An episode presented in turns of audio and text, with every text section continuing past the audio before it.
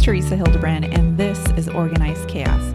We take a deep dive into living with intentionality, focusing on what's important in our lives so we can truly feel our best. It may feel chaotic at times, but with a little organization, the right mindset, and a ton of self love, we can still thrive. Join me as we talk to other busy moms and experts who will share tips and strategies to help you reach your goals. Hope you enjoy this episode of Organized Chaos. Now, on to the show. Hey guys, welcome back to another episode of Organized Chaos. And if you're new here, welcome. I hope you enjoy the show.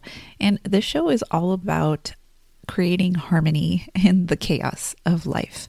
So, for you busy moms and mom entrepreneurs who are maybe starting a business or have a business but want to be able to do it all without burning out, this show is for you. So, today is business related.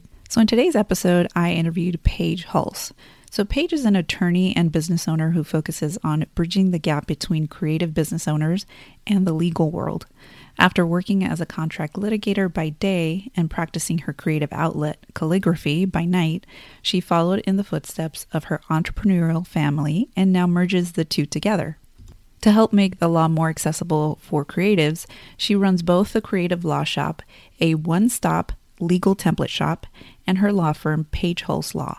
This was a really interesting interview because Paige really breaks down uh, some of the main things that you need to think about when you have a business and you want to protect yourself legally.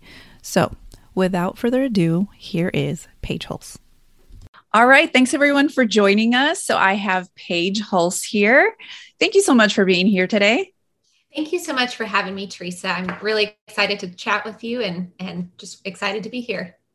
I'm so excited as well. Um, we've never talked about anything legal, so I'm really excited to jump on into that. But before we get into your expertise, I would love to know a little bit about you and how you got to where you are today. Absolutely. So I am, and I promise, even though we're going to be talking about the law, my goal is for this to not just be a completely boring conversation for everybody. we will cover just the necessity so you don't have to think about it again. Um, backing up, I ha- I started actually. It's kind of a, it was kind of a, a uh, circuitous route, you could say, but I actually started practicing as an oil and gas litigator immediately after graduating from law school. Um, it was a very, very interesting experience. I learned more than I could ever. I was very blessed to have that um, that opportunity. It was definitely a trial by fire in terms of um, first, I was the first female that my law firm had ever hired, and I was one of three practicing exclusively in that industry in my state. So it was just a very interesting experience, and I was thrown into literally I was thrown into court within three days of starting work there. Wow. I learned more in that in that phase of um, that year and a half that I was there than than many of my peers. You know, I got more experience than many of my peers were able to mm-hmm. uh, in twice that amount of time. And while it was hard, it was definitely worth it on the back end. Yeah. Um, but it was stressful obviously when when you're just thrown into that type of scenario all of a sudden and so i was looking for a i was looking for a creative outlet just to counterbalance that stress. Um, just something something that i could do at, at, night just to literally turn off that that part of my brain and just you know shift into being at wife mode. Because my husband and i got married um, right after i passed literally a couple days after i passed the bar exam. Wow. Um, just as a sidebar, I would not recommend booking your wedding to be two days after you find out your bar results. It's a little bit stressful. Right. Two extremely stressful situations back to back. exactly. Uh, so, anyways, I was looking for a creative outlet and um, I had just stumbled into calligraphy. It was that phase of my life where you know, when we've all been there where it seemed like all of my friends were getting married at once. And it was just something that I was I was more and more familiar with. And so I developed this habit of coming home after work every day. And I would just sit there and I would just do calligraphy for hours. It became almost like a form of, I would say it was almost like a form of meditation, really. Um, just, you know, again, taking my mind off of the law. Um, going back to how most of my friends were getting married at that time, um, people started asking me for if I could just, you know, do their invitations or just do their 300 place cards or just, you know, those types of things. So before I realized it, I had my hobby turned into a, a, little side business. And I was actually, ironically, I was completely unaware for quite a while. And once I started bringing in a little bit of money with it, that's when I started to really look at the, obviously, the legality of, of what I was doing and if I needed to start treating this like a business. Um, to make a long story short, while going through the steps of, of doing that, I became very acquainted with the creative world and just started networking with other calligraphers around the world and started hearing them asking the same questions and needing the same contracts I was needing, et cetera, et cetera. Um, and so by the second year of practicing law and at that point running a, a pretty robust side business at the time, um, I decided to leave my my old firm and start my own law firm, Paige Hulse Law, and uh, and subsequently the Creative Law Shop as well, working exclusively with creative entrepreneurs. That's amazing. I love that story, and just the the fact that it happened so organically is is amazing. Um, I you know you have a background in law so naturally you thought okay what are kind of like the legal things that I need to do as far as my business. So you have this business now and you know you think okay what are some of the steps that i need to to do to really do things right right yeah. so as someone who doesn't have that legal background and i think sometimes people don't even think about that that and i think taxes um, they just don't think about that when they're starting a business um, so, what advice would you give people, or like, where would people get started um, to to really set themselves up for success? Absolutely, that and that that's a great question. I'll start start my answer with a, a little bit of an anecdotal story just to help bring it bring some context yeah. to it.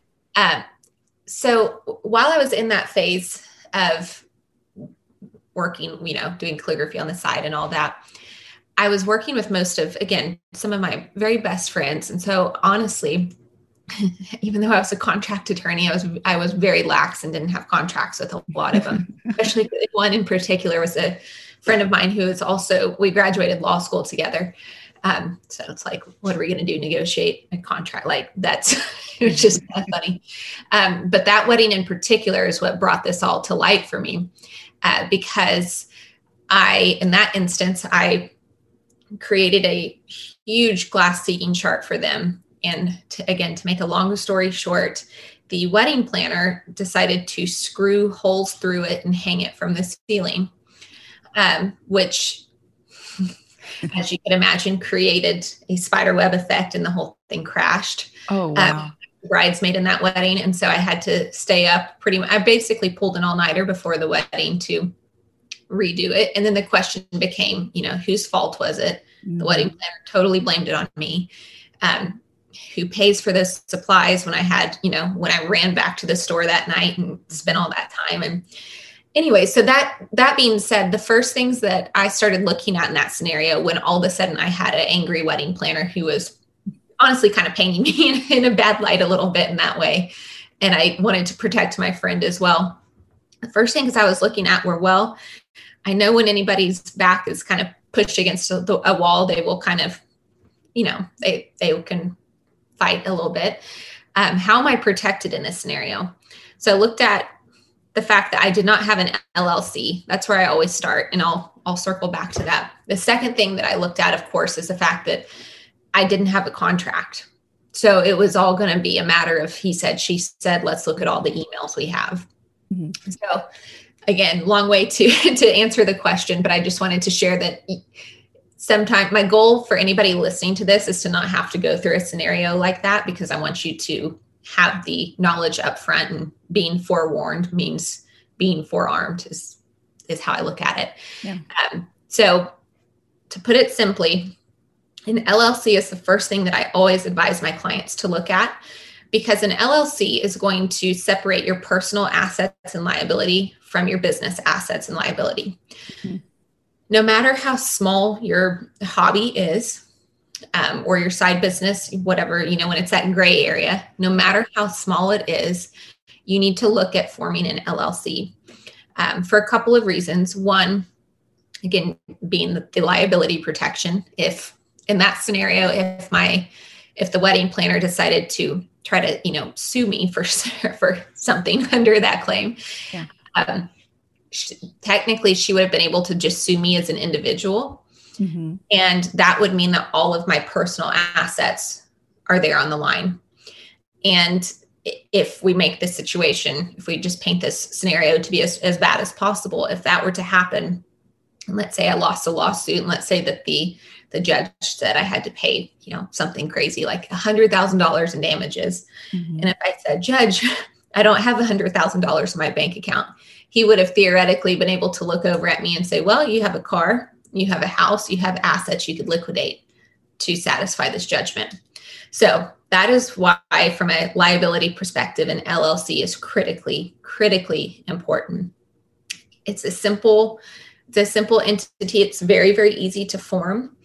Typically, it's very cheap or very cost efficient in most states, with the exception of California. Um, for example, I live in Oklahoma and it's only $100 to form an LLC here. In California, I believe the number is more around 900. So I understand if people wait a little bit longer. Yeah. but um, but that's always the first the first starting point. Mm-hmm. Go ahead.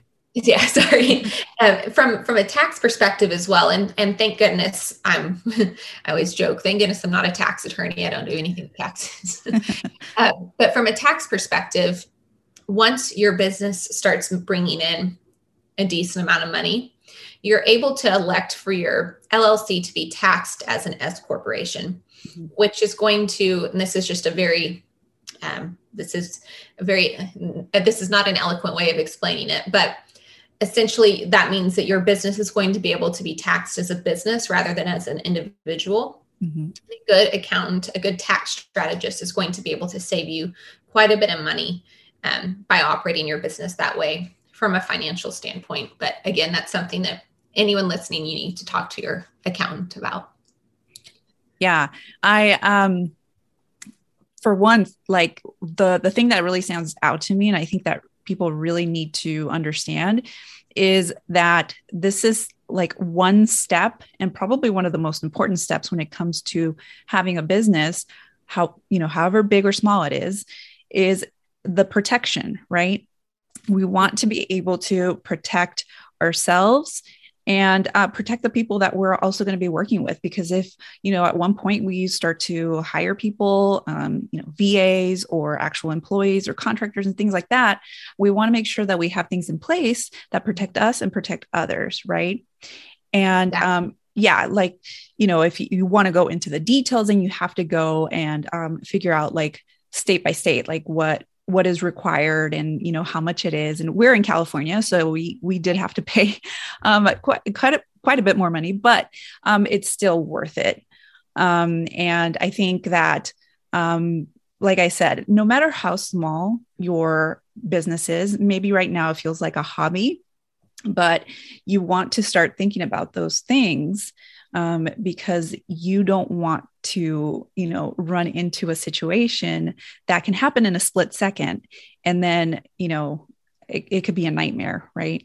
Absolutely. That's, um, that's exactly right. And, and two things just to kind of follow up that point as well. Um, the conversations that I have with, with my own clients frequently is, and this is why I use my story as an example at that point it was a hobby but if i were being really honest with myself it, it had turned into a business mm-hmm. and it just took me a minute to figure that out um, so taking it's okay it's completely fine if you have a, a creative hobby or if you have a side a side hustle whatever you want to call it you will have to at some point in time take a look at when when you've actually shifted into being a business and then it's time to start treating the business like a business mm-hmm. um, i typically put because there are different requirements um, and again i'm, I'm not going to get into too many of the tax um, perspectives of this because i'm not qualified to speak to them um, but once you start bringing in even just a few hundred dollars you are legally required to um, notify the irs essentially that that you're selling goods and services and commerce. So mm-hmm. frequently when I'm speaking to anybody with a with a side a side hustle or just a, a hobby that they've maybe started to monetize, um, it can turn into a business quite quite a bit quicker than you might think. The other aspect too is, and just kind of on a on a personal note with it is, you have to think about your family as well. So, in that instance, my um, my very patient husband, and again, very new husband at that point. We've been married about two years by then. Um, who was, you know, helping me get all my my pins back out, helping me get the new glass seating chart ready to go, and like bringing me bringing me coffee and things like that to, while I was up all night working on it. If that situation had devolved into a lawsuit, our assets would have been on the line. Like it would have harmed him as well. And so that's just again more of a personal note, but that's something that I think about as well. And if if you're on the verge of wondering if anybody listening, if you're on the verge of wondering if it is time to start with that liability protection and actually form an entity, that is something that I do believe you need to take into consideration just because we're all humans at the end of the day. I think it's important to look at the the human level of it. Yeah, that's such a great point. Um, this is a little bit of a maybe a bit more niched um, question, but I'm thinking about like the online entrepreneur um, or you know the influencers. You know there's so many people now online that maybe necessarily don't have a product that they um, they have but they do provide a service or they collaborate um, they use their social media as their business. Is there anything in particular from a legal perspective that um, you know someone like that would need to know Absolutely. Um, they well, first you need to have again, not to be redundant, but you need to have an LLC. Mm-hmm. If you're working with any other company, it's you're past the point of even questioning if you need to have an LLC. It's that is a definite. Um, and that's really gonna that question actually steers us perfectly into talking about contracts because that's when contracts are going to be extremely like critically critically important mm-hmm. um, and and you also hit on a good question too that honestly I, I overlook quite a bit but even if you don't have a tangible product everything that i'm talking about today applies to service-based providers as well.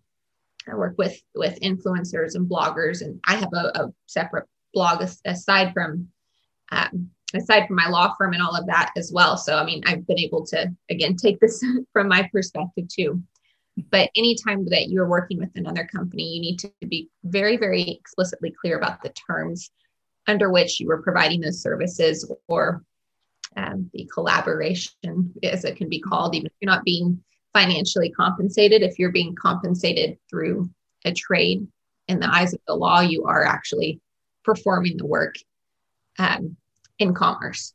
And mm-hmm. that's that's the key as to when more legal requirements are going to require that you again you're you have an EIN number, for example, that you um, that you actually are running this thing as a business. And again, that kind of leads us into the tax side as well. Yeah. Um, something that I see quite a bit as well, working with bloggers, influencers, any anybody like that is um, it's thrilling to it's, it's so exciting to see your hard work rewarded with getting asked to collaborate or asked to promote a product or anything like that. Um, but you do need to be, it is important to kind of pump the brakes and make sure that everything's being done legally and properly. So, again, making sure that you have those contracts in place and also making sure that you're following FTC guidelines with how you're you're operating. So you can stop me at any point in time here because I don't want to get in the weeds too much. But um, to put that simply, from an FTC perspective, if you're ever endorsing a product or if you're ever of any sort, so typically, you know, any affiliation of, of any sort, uh, you need to disclose your rela- relationship with the company. You need to disclose um, if you use the product yourself or not. And you, the way that that disclaimer needs to be placed within the copy, so whether that's in a blog post or an Instagram post, is extremely important. Um, or it's a it's a law. It's not just that it's extremely important, um, but it must be disclosed basically above the fold. So, for example, it has to be either that disclaimer has to be either in the same line as the product that you are referencing or it has to be before the product that you're referencing. So whoever is reading, again, if we're talking an Instagram caption or a blog post, they have to see the disclaimer before they actually get to the product or it has to be right afterwards. Mm-hmm. What I see people doing wrong every single day is they will put that disclaimer at the bottom of, of the blog post because it's ugly and it's awkward. The small print. Uh-huh. They'll put it at the bottom of the blog post, or even worse, I've seen quite a bit, is they'll just put the disclaimer like in the footer of the website or in the footer of the email newsletter. That is not legal. You cannot do that. You will get pegged for it at some point in time. Wow. Well, that's that's good information, and um, I know we weren't going to get into the weeds, but I actually think that um, I'm just curious. Walk me through a scenario where someone you know makes a mistake like this they mm-hmm. don't properly um, put the disclaimers or whatever um, in in place what can happen to them as a small business owner as an influencer or blogger from a legal perspective so you could get fined by the ftc um, just to be completely transparent too luckily this has not happened to any of my clients because this is something i'm obviously not letting my clients. Yeah. so I can't give any tangible examples of, of instances where this has happened, but I, I know of other people to whom it has happened.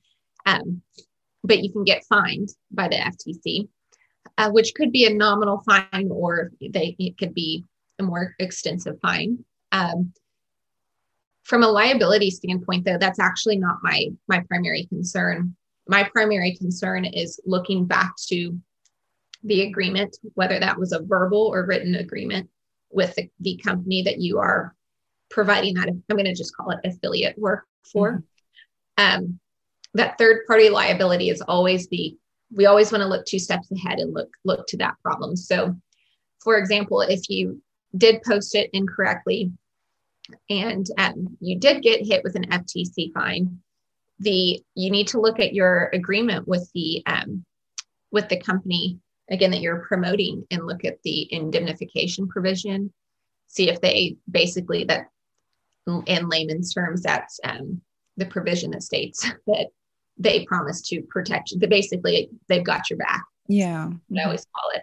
Um, look at provisions like that. And also it can be buried in the fine print of those of influencer agreements that um, if you don't perform your work legally uh, which again can go back to just these very simple disclaimers. Um, sometimes those companies, the real savvy companies, have um, language in their agreements that state that you're not entitled to compensation because uh, because from the perspective of the company, you've created liability, brought it to their doorstep, and they are trying to legally make it clear to like if you if that contract were ever read in court, they would want it to be clear that you didn't abide by the rules you voided the contract essentially so yeah. so everybody's something. looking looking out for themselves exactly exactly so um switching gears a little bit uh, i want to ask you a question regarding websites yeah so um, when you get to the point where you know you want to um, create a website um, what are some of the things that you can uh, implement into your website that will help you um, protect your business Great question. I was hoping that you would ask about this because it's one of the most important things that I see done incorrectly again every single day. um, so there are, there are a couple of aspects of online legality that I'm going to boil it down to, to three right now. Number one, this is the easy one that probably won't apply to too many people, but if you are um, providing any sort of legal advice, medical advice, financial advice, or health advice, you are required to have a disclaimer on your website. So I'm obviously a, a, good example of this. I have a disclaimer at the footer of my website that states that everything provided is for educational purposes only. It's not specific legal advice. Mm-hmm. Um, there have been actually a, I hate these cases, but there have been a handful of cases where bloggers have been sued for, um, and they've lost for providing what seemed like innocuous health advice. Mm. Um, so maybe like diet tips or I mean some something like that that where you don't even realize that you're you're accidentally sharing health advice.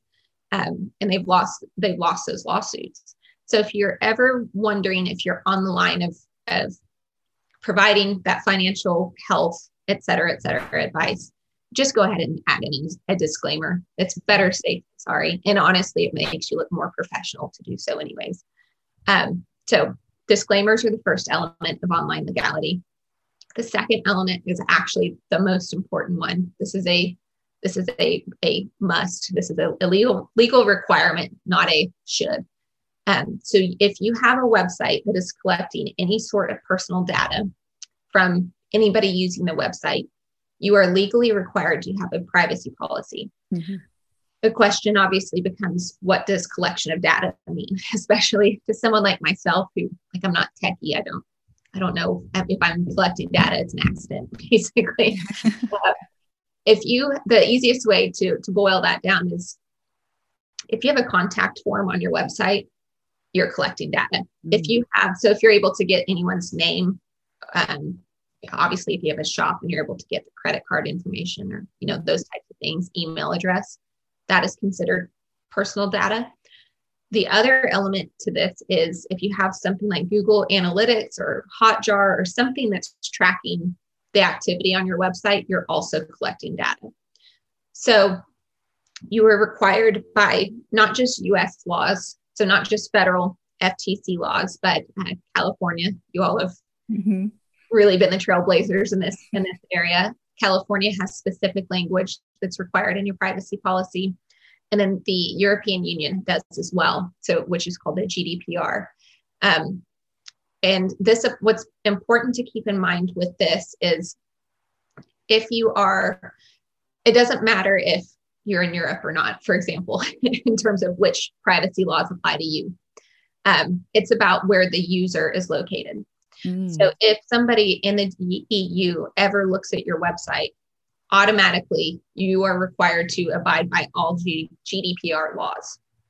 So the jurisdiction question become it was confusing for attorneys when that when that law came out at first. Um, generally speaking, anybody listening, like we don't know, you can't you can't control who's going to look at your website and from where they're going to do it. So better safe than sorry. Go ahead and assume that you need to abide by FTC, California, and GDPR laws. Um, and these laws are always changing. And this is why this is one of the main reasons why I created the creative law shop and created the lifetime updates because every for a while there, every single year the laws were changing. Um, so, but I, I digress slightly there. so so that's the second element. The third element, this is a should, this is not a legal requirement, but you should have a terms and conditions on your website. Mm-hmm.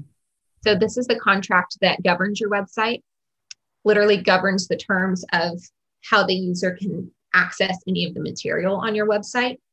This is one of the only forms of contracts in the United States that does not require a signature to be valid.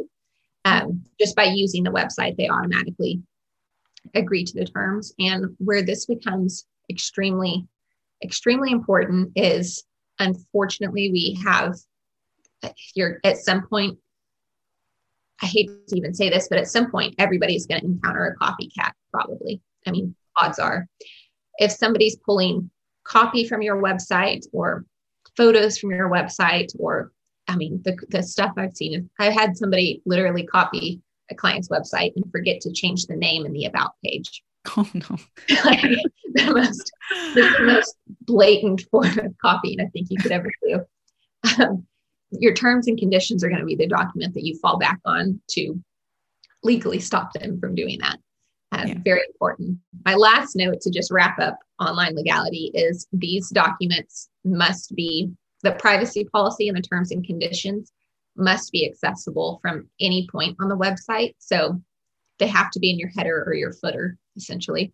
Mm-hmm. Uh, I would recommend your footer. Just, I'm not a designer, but it's not really that pretty to have on the header of yeah. your website. Uh, when it comes to those disclaimers, if you're like me and your entire, like my entire law firm website is obviously about law, my disclaimers in the footer as well. Um, but if you're writing a blog post and you just happen to hit on you know one or two topics going back to the example of health um, like health advice if you have a blog post about diet tricks or something like that, then that disclaimer needs to be in that blog post specifically. Mm-hmm.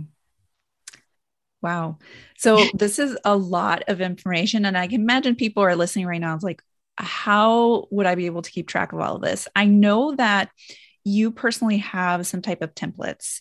So can you tell us a little bit more about that and how people can actually kind of have like a step by step on what to do when it comes to um, you know the legal stuff?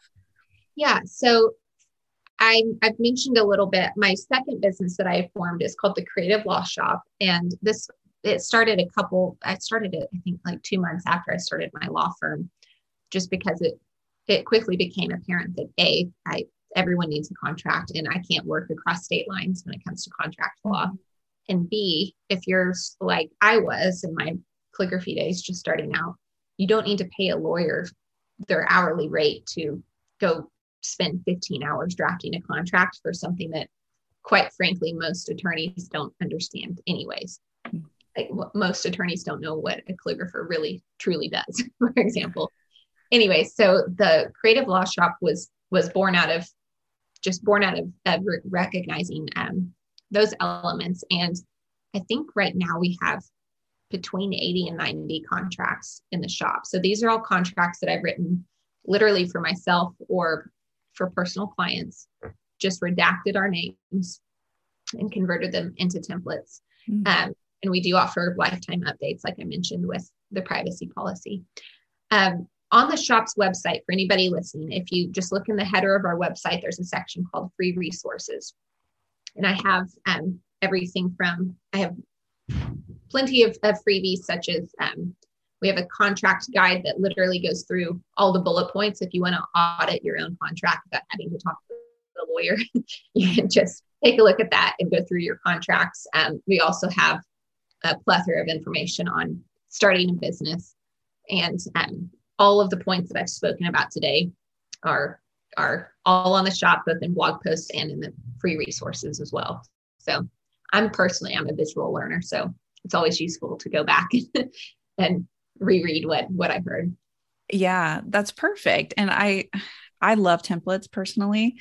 Um, so anything that I that I can get my hands on that is like a step by step or just like fill fill in the blanks, I'm all for it. So um, that is awesome that you have that. So as we wrap this up, um, I know we can talk for hours about um, about this, but um, as we wrap up, what is one other thing that you think we haven't talked about that's really important for the listeners to know? one other thing. Okay, so this this is taking it. We've we've kind of touched on contracts. We've spoken about entities. Those are going to be the two or two starting blocks that you need you need to have that ironed out. Um, and again, all of the information I've talked about is on the shop, so you can go through and study a little bit if need be. Looking ahead, though, as your side hustle turns into a business, or if you do have a business and it, as it starts to grow, you really, it is critically, critically important that you um, not just, it's critically important that you protect your business name. what I mean by this, if anybody listening, if, if you have not had a lawyer run a legal due diligence search on your name, even if you've been using it for years, that is just it, that is low hanging fruit that is ripe for um, another company to come in and take advantage if you're using a business name that is even remotely similar to somebody else's name, and especially if they have a trademark, they're able to actually come and force you to stop using that business name. And they, in mo- most instances, are able to force you into a settlement agreement. I don't laugh; it's not funny at all. Um, I call it legal extortion, actually. But they they are able to come in for they'll say we're either going to sue you or you can sign the settlement agreement and pay us a small fee of $15,000 a year to use that name. Wow. I had a client go through this last year with one of the biggest companies in the world, literally, and they tried to force her into an agreement to pay $50,000 a year um, to continue continue using her podcast name. And it it was gutting, but anyway, so you need to run a due diligence search, which is the first step of, of trademarking. Even if you aren't ready to trademark, you need to run that search to make sure that if you need to rebrand or change your name, do it now rather than later on once you've built up more of a brand identity, obviously. Yeah. Uh, from a, both a PR and just a the pay the payments that you have to make to your designer. I mean, they get extensive. Um, every business owner needs to have a trademark. Again, this goes back to because everyone should, you need to own your business name, not just because it feels good to own your name, but because if anybody comes along and thinks that your name is really clever and they want to go ahead and use it themselves or use something that's even phonetically phonetically or visually similar to your name they can file a trademark before you. Once they get the trademark they can come in and they can legally enjoin you from using that name any longer. Um, and so you, you don't want your name to be ripped out from underneath you.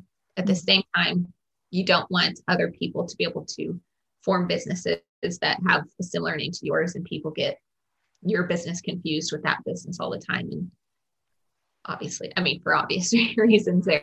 So so trademarking after you have your llc after you've gone through and made sure that your contracts are up to par trademarking and, and that due diligence search are going to be absolutely critical mm-hmm. wow that is great information thank you so much paige um, so many things. I'm going to have to re listen to this um, mm-hmm. episode as well so I can make sure I have all my ducks in a row. Um, but thank you so much for your time.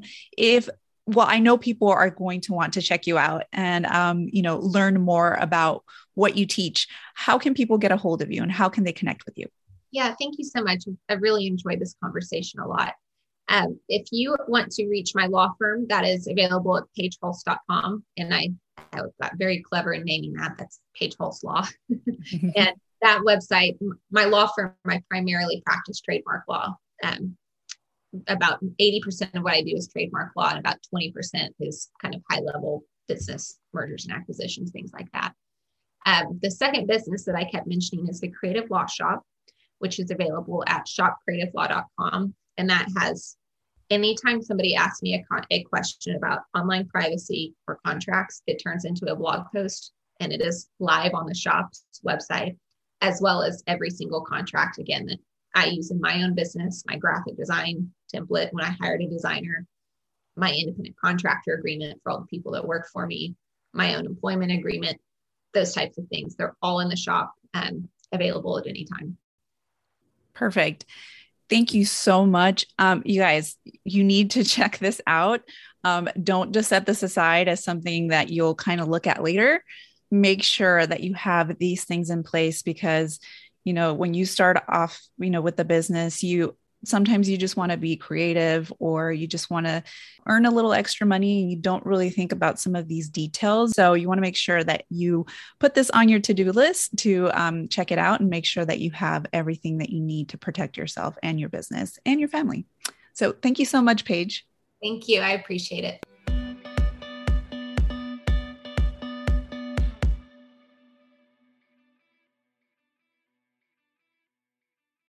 Hey, if you love listening to the podcast, please leave us a rating and review on Apple Podcast. On iTunes, go to the show and scroll to the bottom underneath ratings and reviews and click on write a review. Thanks so much for listening and tune in to our next episode.